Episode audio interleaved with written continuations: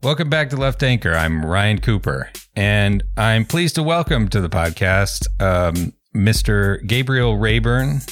Am I pronouncing that correctly? Yes. Great. Who is a PhD student at the University of Pennsylvania in history. Am I also saying that correctly? Yeah, and well, history and religious studies. Great. Wow. Excellent. Right up our alley over here. And you have a recent article in Modern Intellectual History. The article is titled "The Rise and Fall of Marxist Perspectives: Eugene Genovese and the Fight for Hegemony in Radical American Historiography." And so, just to start us off here, kind of dip our toe into the scholarship. Can you tell us a little bit about this guy, Eugene Genovese? Who was he, and what? You know, why did he matter, I guess, in the context of, you know, the politics of the 1960s and, the discipline of history at the time? Yeah, of course. Well, so for those of you who don't know, some of you may have heard him. Eugene Genovese was probably was one of the most important and at the same time controversial American historians of the last 50 or 60 years. And he's probably most well remembered as someone who started off as a Marxist and became a conservative. But he had a really important career, and for numerous reasons. So for a little bit of background on him, actually, first, he came from an Italian-American family, grew up in Brooklyn, working-class background. I think his father was an immigrant to the United States and was a dock worker. And Genovese had actually been in the Communist Party of the United States throughout his teenage years, as a lot of radical historians were. But he was actually thrown out of the Communist Party. and then he I think he said, there's some quote, and I'll be butchering it, but he said, like, they wanted me to zag, but I zigged, so that he basically was saying he had a problem following authority within the CPUSA. But he eventually got a PhD from Columbia and was one of a prominent group of left-wing historians. The general term it's used is radical historians who emerged in the post kind of McCarthy era. So we think, McCarthy drives all of these left-wing historians out of the academy.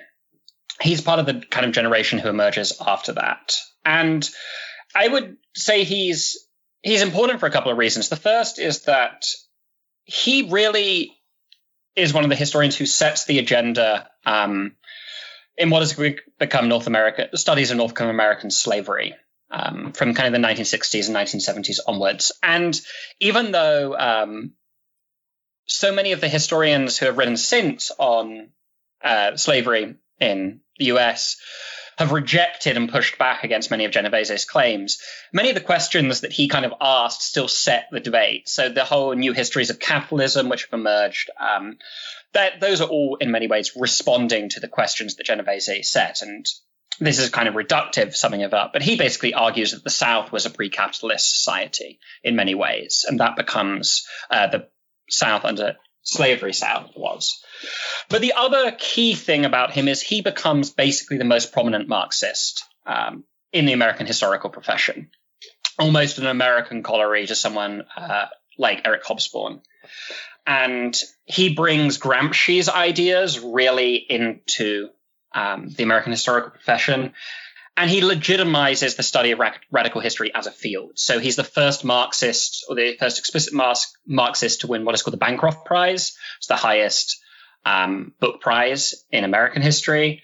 And he's the first Marxist to head the Organization of American Historians, which is one of the biggest kind of professional organizations. So he's very important in terms of legitimizing Marxism in the historical profession. And then the other thing that he is kind of famous for is he becomes almost accidentally an important public figure. So he's heavily involved in the teaching movement against the Vietnam War. Numerous radical professors hold these large-scale anti-war teach-ins. And in 1965, he's famously quoted as saying, something along the lines of, I don't know the exact quote, but I welcome a Viet Cong victory. And this gains lots of press. He's teaching at Rutgers at the time. And the Republican candidate for governor that year, Wayne Dumont, basically runs his gubernatorial campaign. And this is only a slight exaggeration to say his main thing that he campaigns on is getting Genovese fired from Rutgers. Richard Nixon kind of chimes in and denounces Genovese. And this kind of, the limits of academic freedom become the central part of this gubernatorial race. And cancel culture, we might call it. Well, exactly. But for the left. And so Dumont actually loses this, the gubernatorial race. The Democrat who has this kind of awkward position of not endorsing Genovese's position, but kind of standing for academic freedom, wins. And the Rutgers Board of Trustees effectively sides with Genovese's right to academic freedom, but they make the working conditions so intolerable he actually eventually leaves. But he becomes well known as a public figure for this, for the attempt to get him fired, basically. Yeah, he was canceled, successfully canceled through, the early iteration of a Twitter mob. And the bosses, pushing him out of work. Very, very sad. We hate to see it, frankly. What happened to civility? Honestly, that's my question. So he's a big shot, historian, famous lefty. And he founds this journal, called Marxist Perspectives. So maybe, can you tell us, what was the intention when they were setting this up? Is they got a bunch of luminaries on there and others who were sort of signed up. And what was how was he sort of involved in the start of it? And what was his intention in doing that? Yeah, so Marxist Perspectives, which unfortunately is not particularly that well known, even within a lot of the academy today, even though it only lasted for 2 years, but it published some really, really important articles. But in the 60s and 70s, as radical history gains kind of momentum, there is all these different left-wing academic journals and just more mainstream left-wing journals emerging. So things like the New Left Review and Past and Present in the United Kingdom, Radical History Review in the US. And then these various societies for historians on the left emerge. So you will see these caucuses emerge within the larger historical professions. Genovese had always thought that it was critical to have a journal to help build the movement, both within the academy, but more broadly across the left. And this he is thinking about from the 1960s onwards. It takes almost 2 decades to create this journal, which ends up being called Marxist Perspectives. It starts in 1978, and sadly, it collapses after only 10 issues in 1980. But if you look at all the people involved in the journal, it's really many of the most important voices on the left within the academy. So Eric Foner is involved, Elizabeth Fox Genovese, Genovese's wife, who is another person who moves to the right in the end, is the first issue has people like Christopher Lasch, Gore Vidal writing in it. And a whole host of people in the future, from E.P. Thompson to Edward Said, who were going to write journal articles in it. Frederick Jameson, who's one of the prominent Marxists in literary theory, is on the board, and loads of historians who we now see as being who have pushed really important scholarship. People like Barbara Fields, they are all Dave Rodinger, Stephen Hahn, Harvey Kaye, are all kind of junior faculty members or grad students at this time. And they have these smaller roles on the journal, distributing it across campuses. So that was the model. But it was basically meant as a vehicle for creating a growth of Marxist scholarship at this moment. And ultimately, it collapses after 2 years. And the short answer is that Genovese is worried about losing control of the journal and effectively detonates the project in the end, which is yeah. So let's talk a little bit about Foner. Eric Foner is the is he retired now or emeritus? I suspect he's an emeritus. I'd be surprised if he's taking students anymore. Yeah, so he's a older fellow now, but you know, he for people who may not know, wrote the kind of signature work on Reconstruction, and is like probably the preeminent historian of Reconstruction, and in his late career has become something of a mini celebrity, you might say, among sort of people who read about that sort of thing, because Reconstruction has suddenly become very relevant in the modern context. And so you have a lot of quotations from letters and stuff where Foner, who strikes me I've never spoken with him, but from people who have, and his sort of general reputation, strikes me as like basically like a nice guy. Like he's basically a sort of decent dude who doesn't like quarreling, and he's constantly trying to talk Genovese down from like starting feuds and stuff, but it doesn't seem to work, right? Yeah. I mean, Foner is an important historical figure within all of this. I mean, and he comes from a prominent left-wing family. I think his father and uncle, I may be getting that wrong, were both fairly well-known communist historians who were blacklisted from the historical profession during McCarthy. But he's almost in many ways a link between a younger generation that might be more associated with the New Left or the student movement and someone like Genovese. And he is consistently trying to get Genovese to bridge this gap between him and some of these younger generations, and basically arguing that effectively trying to go to war with these different groups within the left is futile. And we can talk about this as well. I mean, Genovese is someone who strikes me as someone who demanded huge amounts of loyalty between people who were close to him, and there's a constant viewing personal academic rivalries as almost political enemies. And I see Foner a lot in the correspondence that I cite in the article as trying to like navigate that space a bit, like that we need to unite not against like people that we might have some ideological difference with on the left, but people who are ultimately on the same side, and wider foes of the American left, wider foes of academic freedom. And yeah, I feel that Foner just seems exacerbated throughout this whole process, unfortunately. Yeah, because Genovese is, he's dedicated, as you say, like it's supposed to be like a non-sectarian type of journal, right? Like it's set up, to avoid what has been like kind of the chronic problem of the American left since like the 1910s, maybe, of just like all these vociferous little mini organizations of people just like quarreling with each other over like abstract points of doctrine, and then getting really personally invested in the feuds and thinking like, oh, this, classic, Judean People's Front versus People's Front of Judea type shit. And yet Genovese is constantly like doing the exact kind of sectarian, personality based type of feuding that is, supposed to be like against the mission of the publication, right?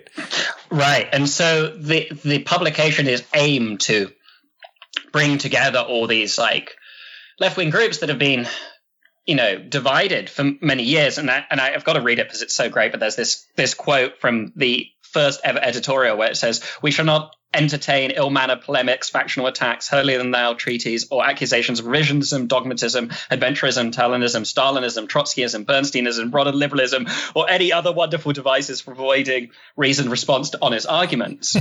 and then you will get, Genovese, unfortunately, kind of saying, well, this person isn't a Marxist, so I'm not going to let them write in the journal.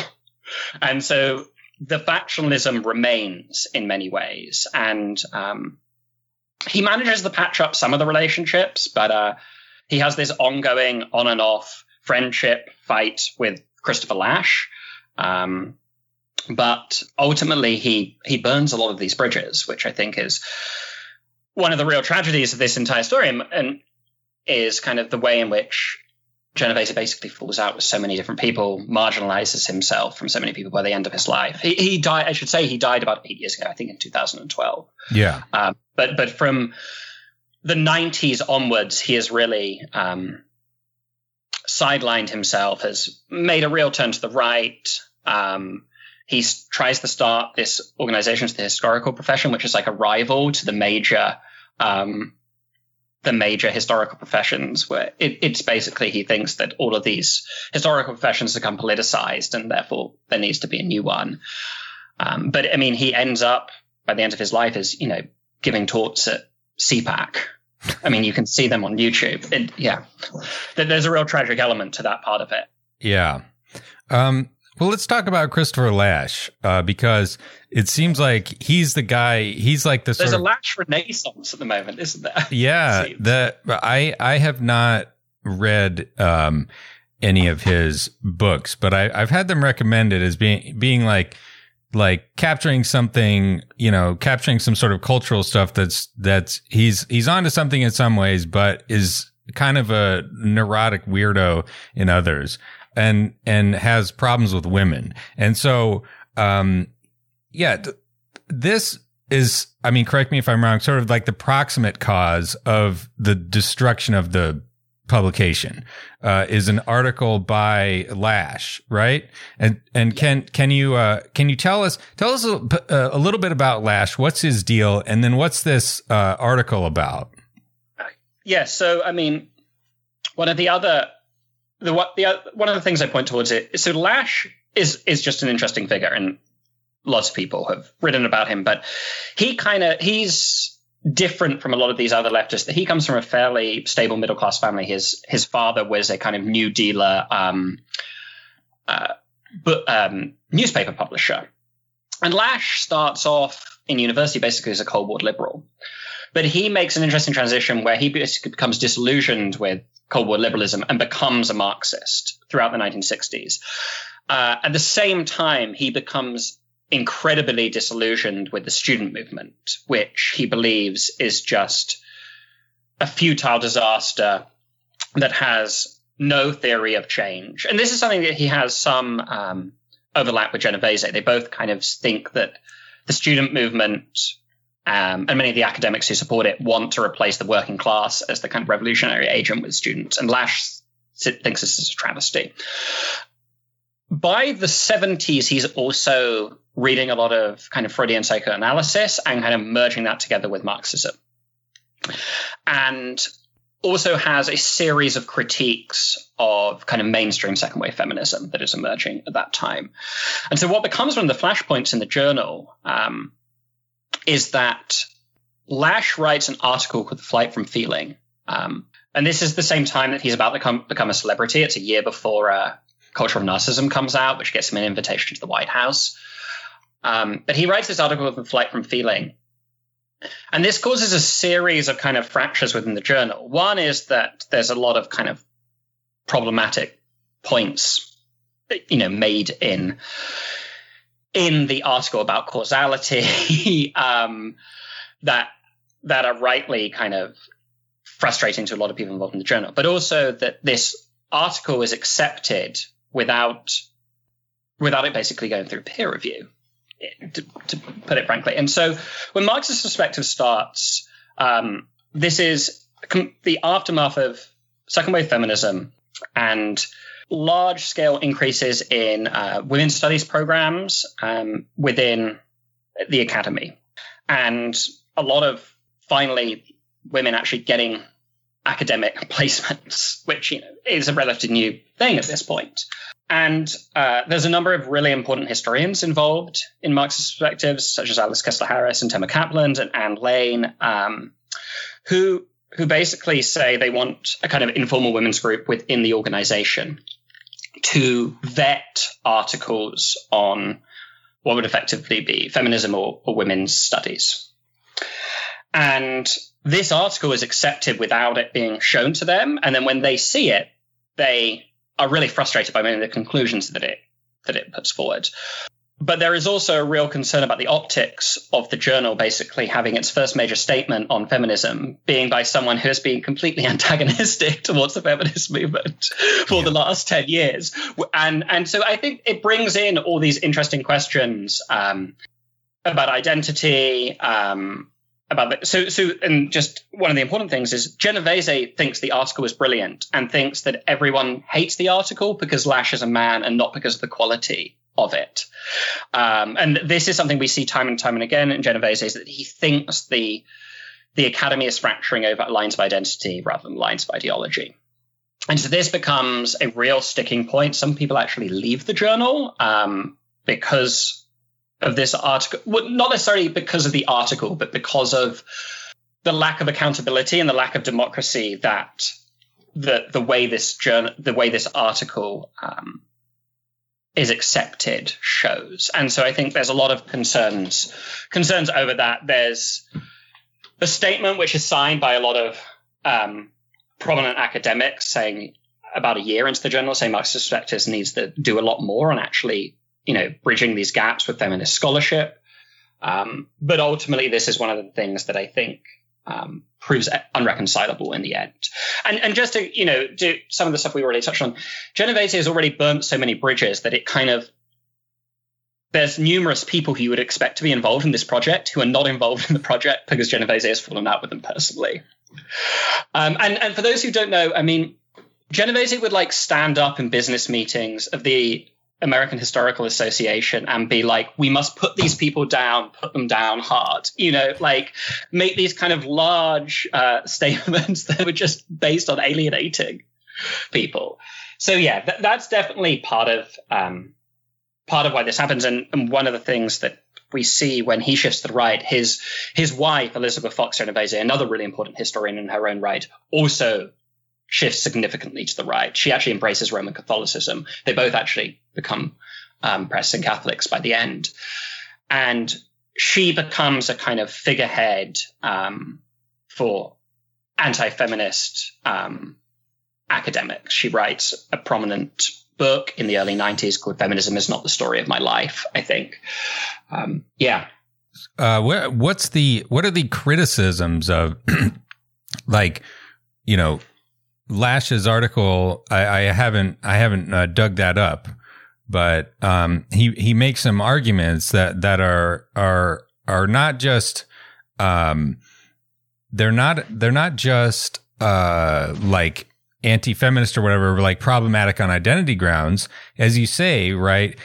Some of these female historians, they have quibbles or arguments with his class analysis. They're saying he's doing bad Marxism. Is that right?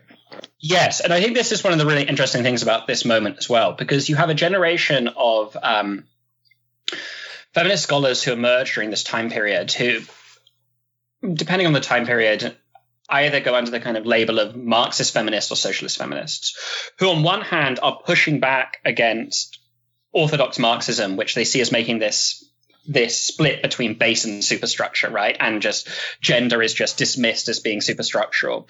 But it's also a critique of radical and liberal feminism as kind of seeing a kind of ahistorical male supremacy as the root of everything. And they're trying to find a middle ground that doesn't fall into any of either of those kind of reductive analysis. But one of the points that I think that is really interesting that they put forward is that they basically argue that Lasch is not doing class analysis within his work. So they basically argue that the personal relations in this article that Lasch discusses, he doesn't do enough to address how they actually take form within an advanced capitalist society.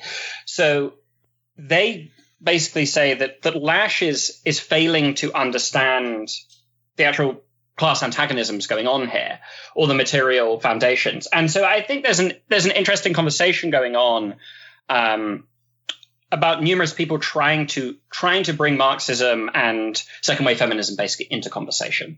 Yeah. It strikes me that, it's easy to say this many, many years after the fact, but, that if you're just sort of thinking in terms of like broad politics, just like, okay, you've set up this journal, Marxist Perspectives, that's trying to sort of legitimize a Marxist type of analysis. Task number one would be to keep the, keep it current, keep your Marxist thinking relevant to, the new topics that are cropping up in the discourse and in politics are going on now. And it's even aside from Lasch's analysis being like flawed, it really does seem like they had a big point that like, it's basically conservative to be on the kind of, anti women's liberation side of this thing, just as it's sort of starting to, come into its own, and to not, even if, it strikes me that you could have something like Lasch's article as part of a dialogue, that started with like some more serious, historical feminist Marxist analysis written by women, and that would land a lot differently, right? And I'm glad you've said that, because that's also an important point, which is there was originally in the first issue meant to be this other article by two scholars. I've forgotten the second one, but the main one was Heidi Hartmann, and she actually publishes this article later on her own, but Genovese basically writes them and says, this needs to be revised so much, I don't think it can be in the journal, effectively, is those words. So this becomes a really important article. It's called The Unhappy Marriage of Socialism and Feminism, or Marxism and Feminism. This becomes an important article when it's published a couple of years later in a different publication. But by Genovese basically saying, I don't want this article in the journal, but I'm accepting Lasch's with a couple of revisions, just reinforces that failure to even create a dialogue that you're pointing towards. Yeah. And he complains that they don't like Lasch because he's a man, but it seems like he is just doing the same kind of identity politics as he's accusing the feminists of doing, that like, dismissing arguments based off of, identity politics criterion without honestly considering, or even allowing the consideration of, the give and take of actual academic disputation. And I think it's a real unfortunate thing in many ways, because this is a time when some of the most productive Marxist and socialist feminist scholarship is being produced. So, people like Barbara Ehrenreich and Angela Davis are starting to write at this time. People who are really like addressing critical questions about capitalism, while like not just sidelining women and gender as like this kind of peripheral thing. And so it's a real missed opportunity at a political moment when that was really possible to kind of bring that type of scholarship in. Yeah. So take us through to the end then. So they do publish this article by Lasch, right? Yeah, and the journal survives for another 2 years. So one of the things that's important to note is, even though Genovese is incredibly important as a historian, and so many people have engaged with his scholarship, he's never really able to hold down a prominent long-term academic position. He stays at Rochester for about 10 years maybe, but he never gets the big kind of position that he definitely felt he deserved, and someone of his kind of academic accolades probably did. And it's because he burns bridges everywhere. Yeah. And so what happens also during Marxist Perspectives, coincidentally, is there's a series of high-profile retirements of faculty members at different universities, And a lot of people think that Genovese will be in line for one of those jobs. Someone like Stephen Woodward retires from Yale. There's a job at Harvard. He doesn't get any of these jobs in this period that Marxist Perspectives is happening. And even this is like reported in the Washington Post. So there's a Washington Post. I mean, imagine that you can't imagine this happening. Well, you might. It might happen today, but there's a Washington Post article that the faculty at Maryland reject giving Genovese a position in a 20-20 tied faculty vote. This is in the Post. And so I think this larger context of someone who demanded such intense loyalty from people who were close to him, he basically sees in all these job rejections and any criticisms of the journal, these people abandoning him. He is also in ill health at the time, which is obviously a hard thing to write about, and I don't think that helps the situation. But ultimately, numerous members of the editorial board go to him and say, we want a more democratic way of this journal being run. And this is in the aftermath of he writes an issue for what would be the 11th issue of the journal that never comes. And they say this editorial is just you attacking all these other leftist historians who you don't like. Like, this is not what we should be doing. They ask for a more collective approach to the journal's management. And he steps aside, basically, because of these demands for a more equal editorial process. At the same time, the journal is actually on weakened financial ground, but Cambridge University Press has offered to take it over. There's this takeover plan. But then when they hear that Genovese has stepped aside and given the editorial reins to Elizabeth Fox Genovese, his wife, Cambridge pulls the money. And so the journal collapses. And I think it has long-term ramifications because Genovese had been wanting this to happen for 20 years. He viewed it not just as important within academia, but critical to creating a conscious voice on the left that could inform political struggle outside of the academy. So they viewed it as something like the New York Review of Books for liberals or Commentary for conservatives. It wasn't meant to just speak to historians. And so effectively the journal collapses. And some of it merges with other leftist journals as far as I can understand. But yeah, it's a nasty ending. Let's say that. Yeah. And let's engage in a little counterfactual speculation. I know historians love doing that. Do you think that if he had, maybe if he was a different person, but if this had been established and had run for 20 years, do you think that that would have made like a serious political difference, in terms of, kind of maybe keeping the embers of the left kind of burning a little bit more than they did? Where it wasn't just like, Bernie Sanders by himself for 20 years in Congress. Do you think that would have had any of the effects that he wanted to achieve? Yes and no. I mean, I think it had the journal been a success, and we would have to think through how that happened. I think it would have been an important avenue for continuing Marxist scholarship. But I think we need to be careful to, even with the success of other publications, to overestimate the power that a single journal could have on creating a political movement. And yeah. I would really caution against that.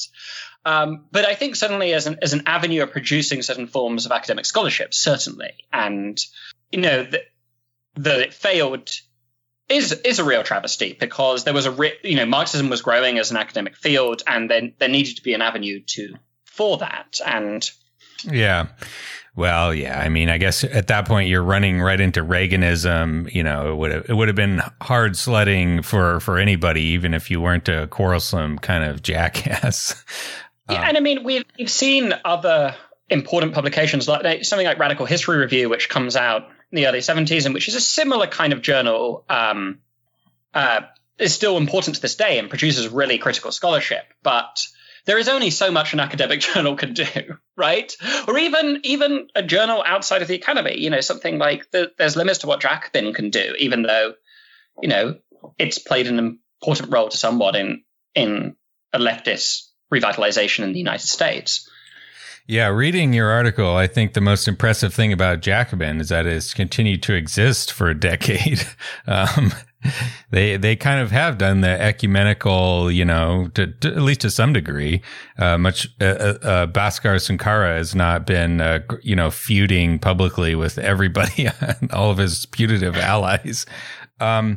So I wanted to, you know, maybe think through a little bit about, you know, what kind of lessons this might teach about the things that Genovese was arguing, you know, because I guess there's two ways you could think about this.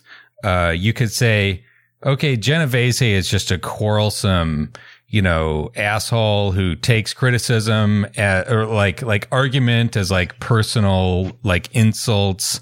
And he's just a guy who is horribly suited to honest academic debate with most people because he's like, his personality is not that way.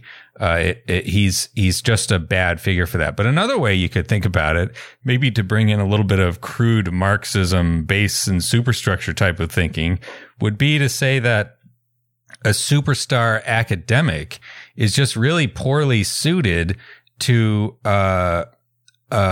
be able to navigate the kinds of collective compromises that would be necessary to, you know, make this type of thing a going concern.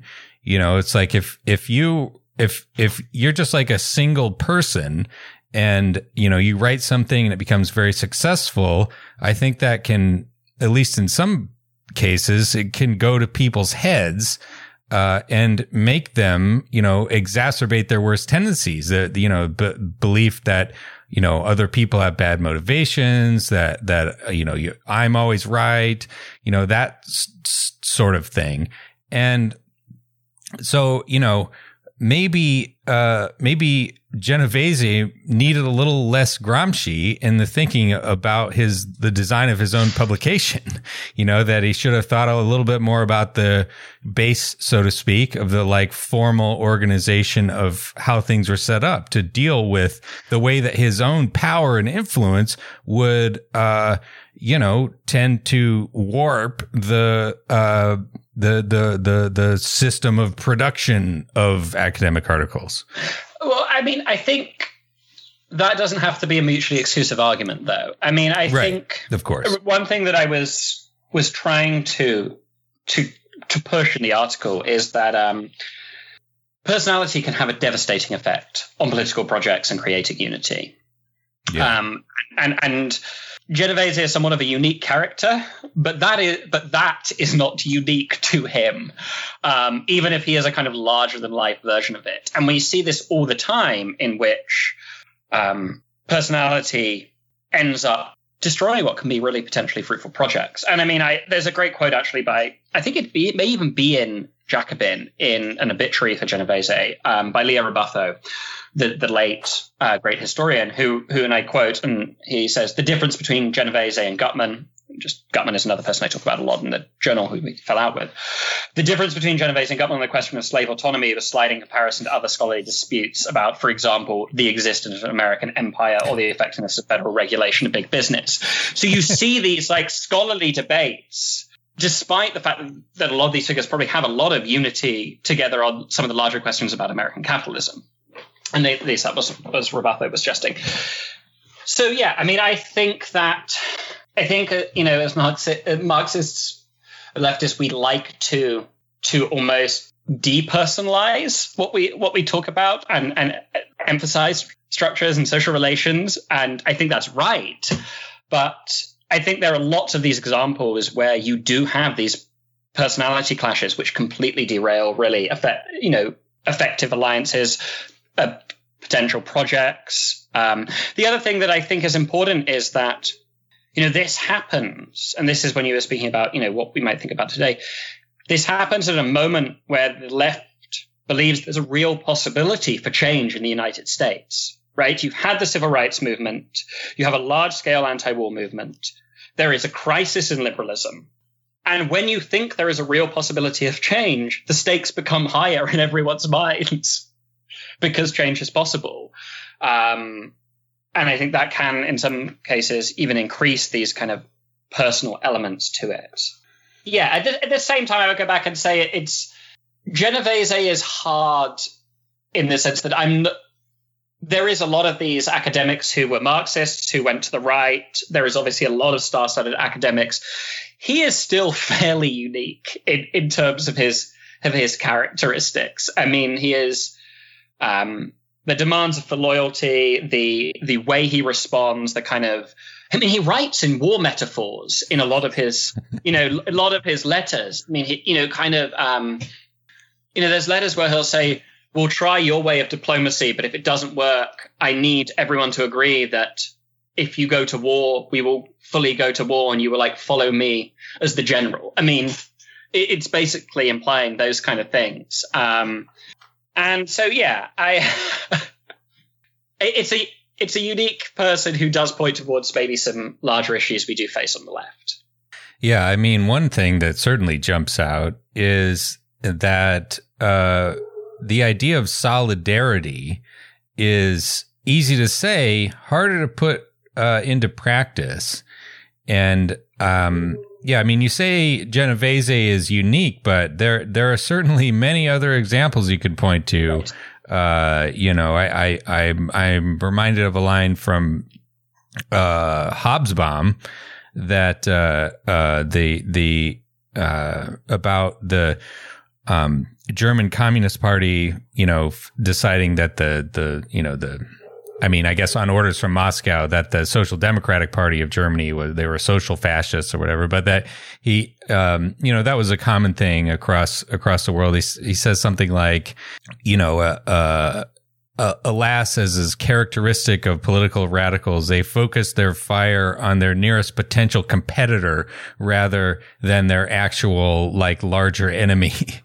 And so, yeah, solidarity is something that I think, people need to take a lot more seriously than they do. Or maybe, there just hasn't been a lot of thorough, putting solidarity into practice, in terms of, procedures or something. I don't know exactly how you would do it, but ways that you could sort of adjudicate conflict in a way that would sort of keep people's minds on the, on the bigger issues and not, not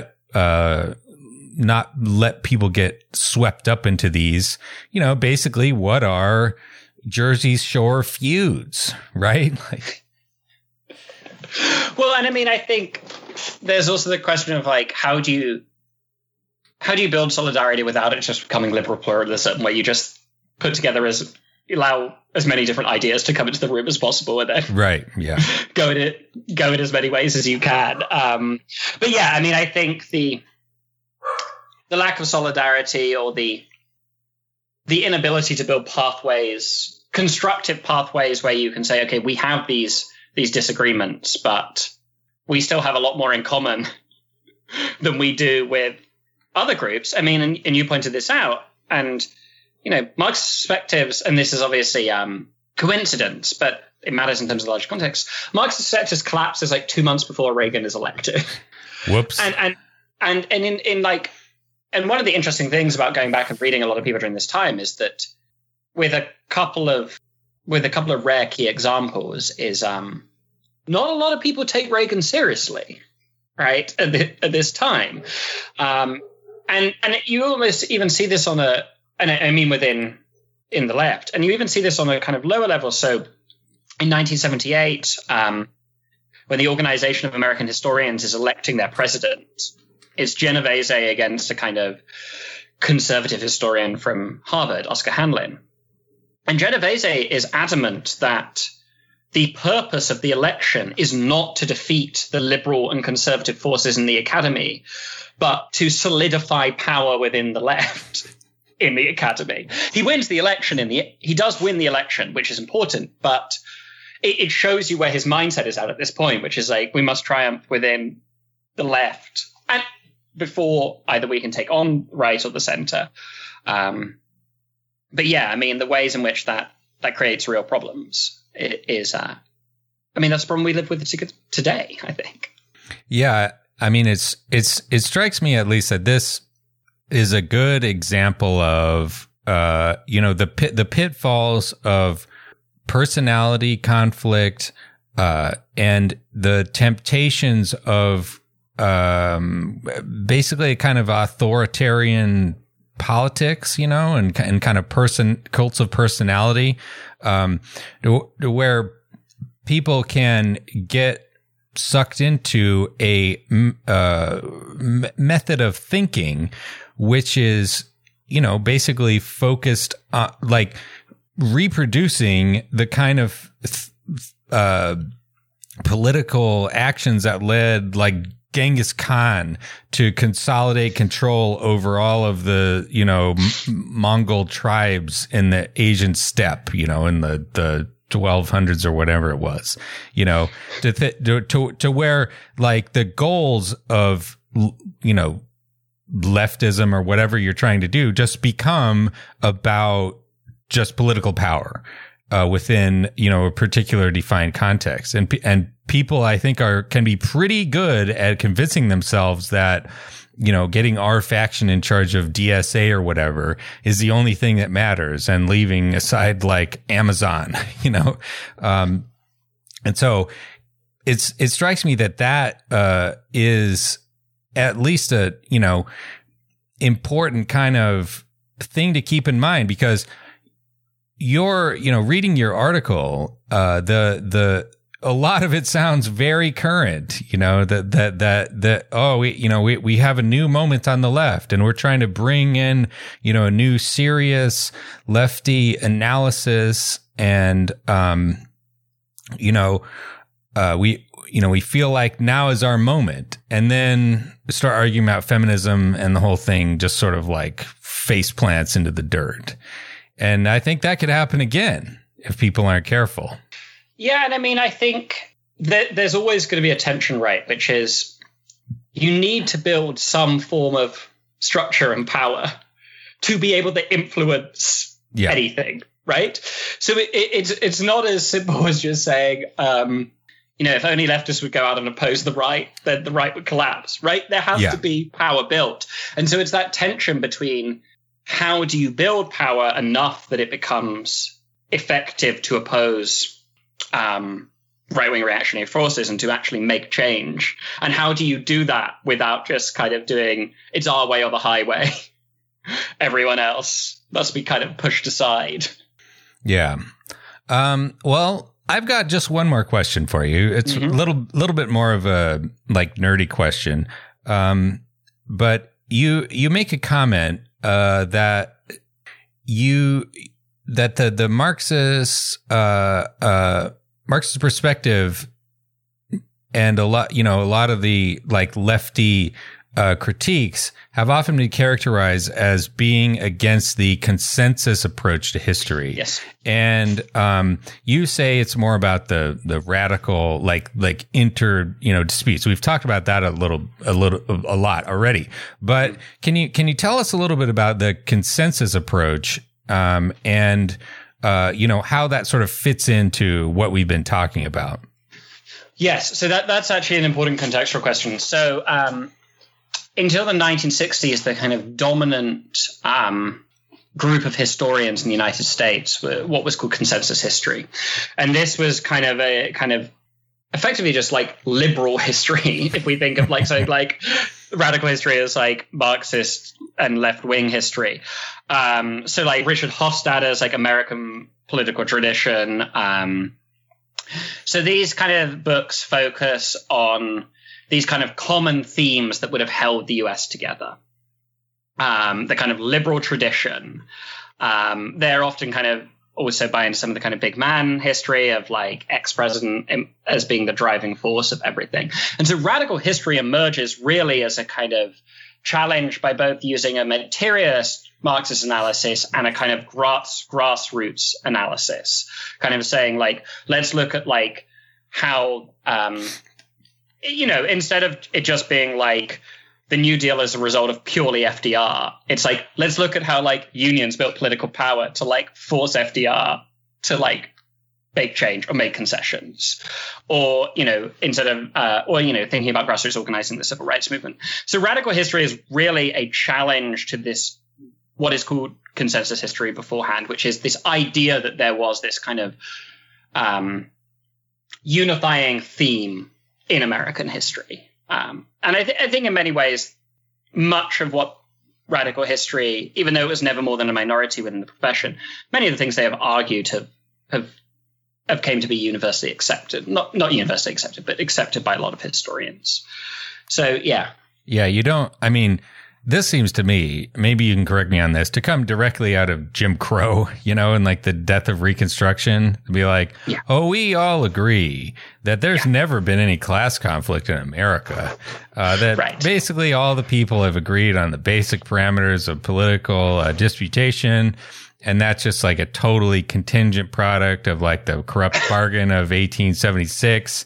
And, you know, like, oh, we'll just let, you know, black people won't have the vote in the South. And, you know, unions will all be killed by the, you know, National Guard. And so it's like, as soon as like the sort of New Deal, like, you know, masking tape over all of those like sort of festering, you know, contradictions comes apart, like, they were right back to, you know, Gilded Age, like, you know, Amazon versus the workers at the plant in Alabama. Yeah. And I mean, I think an important part of the story is that we have these you know, there are historians who emerged in the 1930s, probably the most famous would be W.E.B. Du Bois, who are actually doing. Yeah. But much of the work that radical historians do later. Right.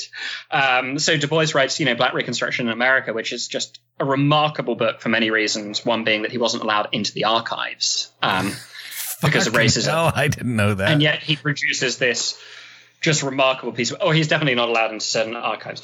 And there, you know, at the time in 1935, not a lot of people read that book just because, or within kind of mainstream academy because of the racism of the profession. But even a lot of the historians who are writing really important history in that time are driven out of the academy by McCarthyism or are blacklisted because for their associations for being in the Communist Party. I mean, that's Foner, right? I mean, Reconstruction, his book is basically just doing Black Reconstruction with access to the archives and his own, you know, like considerable historical talent, of course, but like, yeah, he's following that tradition.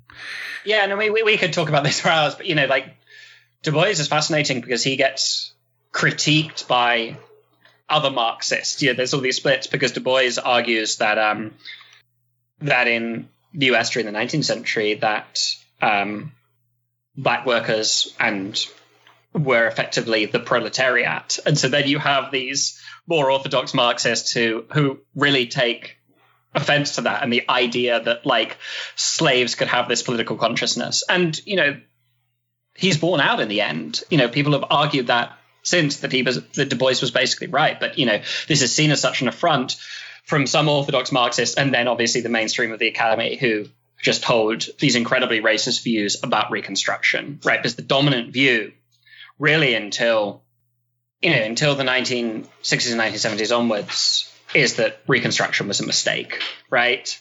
Yeah. And Du Bois is one of the first people who really challenges that in the 30s. But unfortunately, he's not widely read because of the racism in the academy. Anyway, that's probably a conversation for a different day. But. Yeah. Well, that's all I have. Any final comments before I let you go? Not that I can think of. No, but it was fun. It was fun talking. I'm glad we got the chance to do it. Yeah, let's. Yeah, we'll have you back on the podcast when Alexi is here, and we can talk some more about obnoxious academics who are. Or we can talk about the religious right, which is actually my main area of study if you want to do that instead. Absolutely, yeah. We're an ecumenical podcast. We don't do beefs with people, and we are purely rational, purely solidarity, no feuding, and no personality conflicts.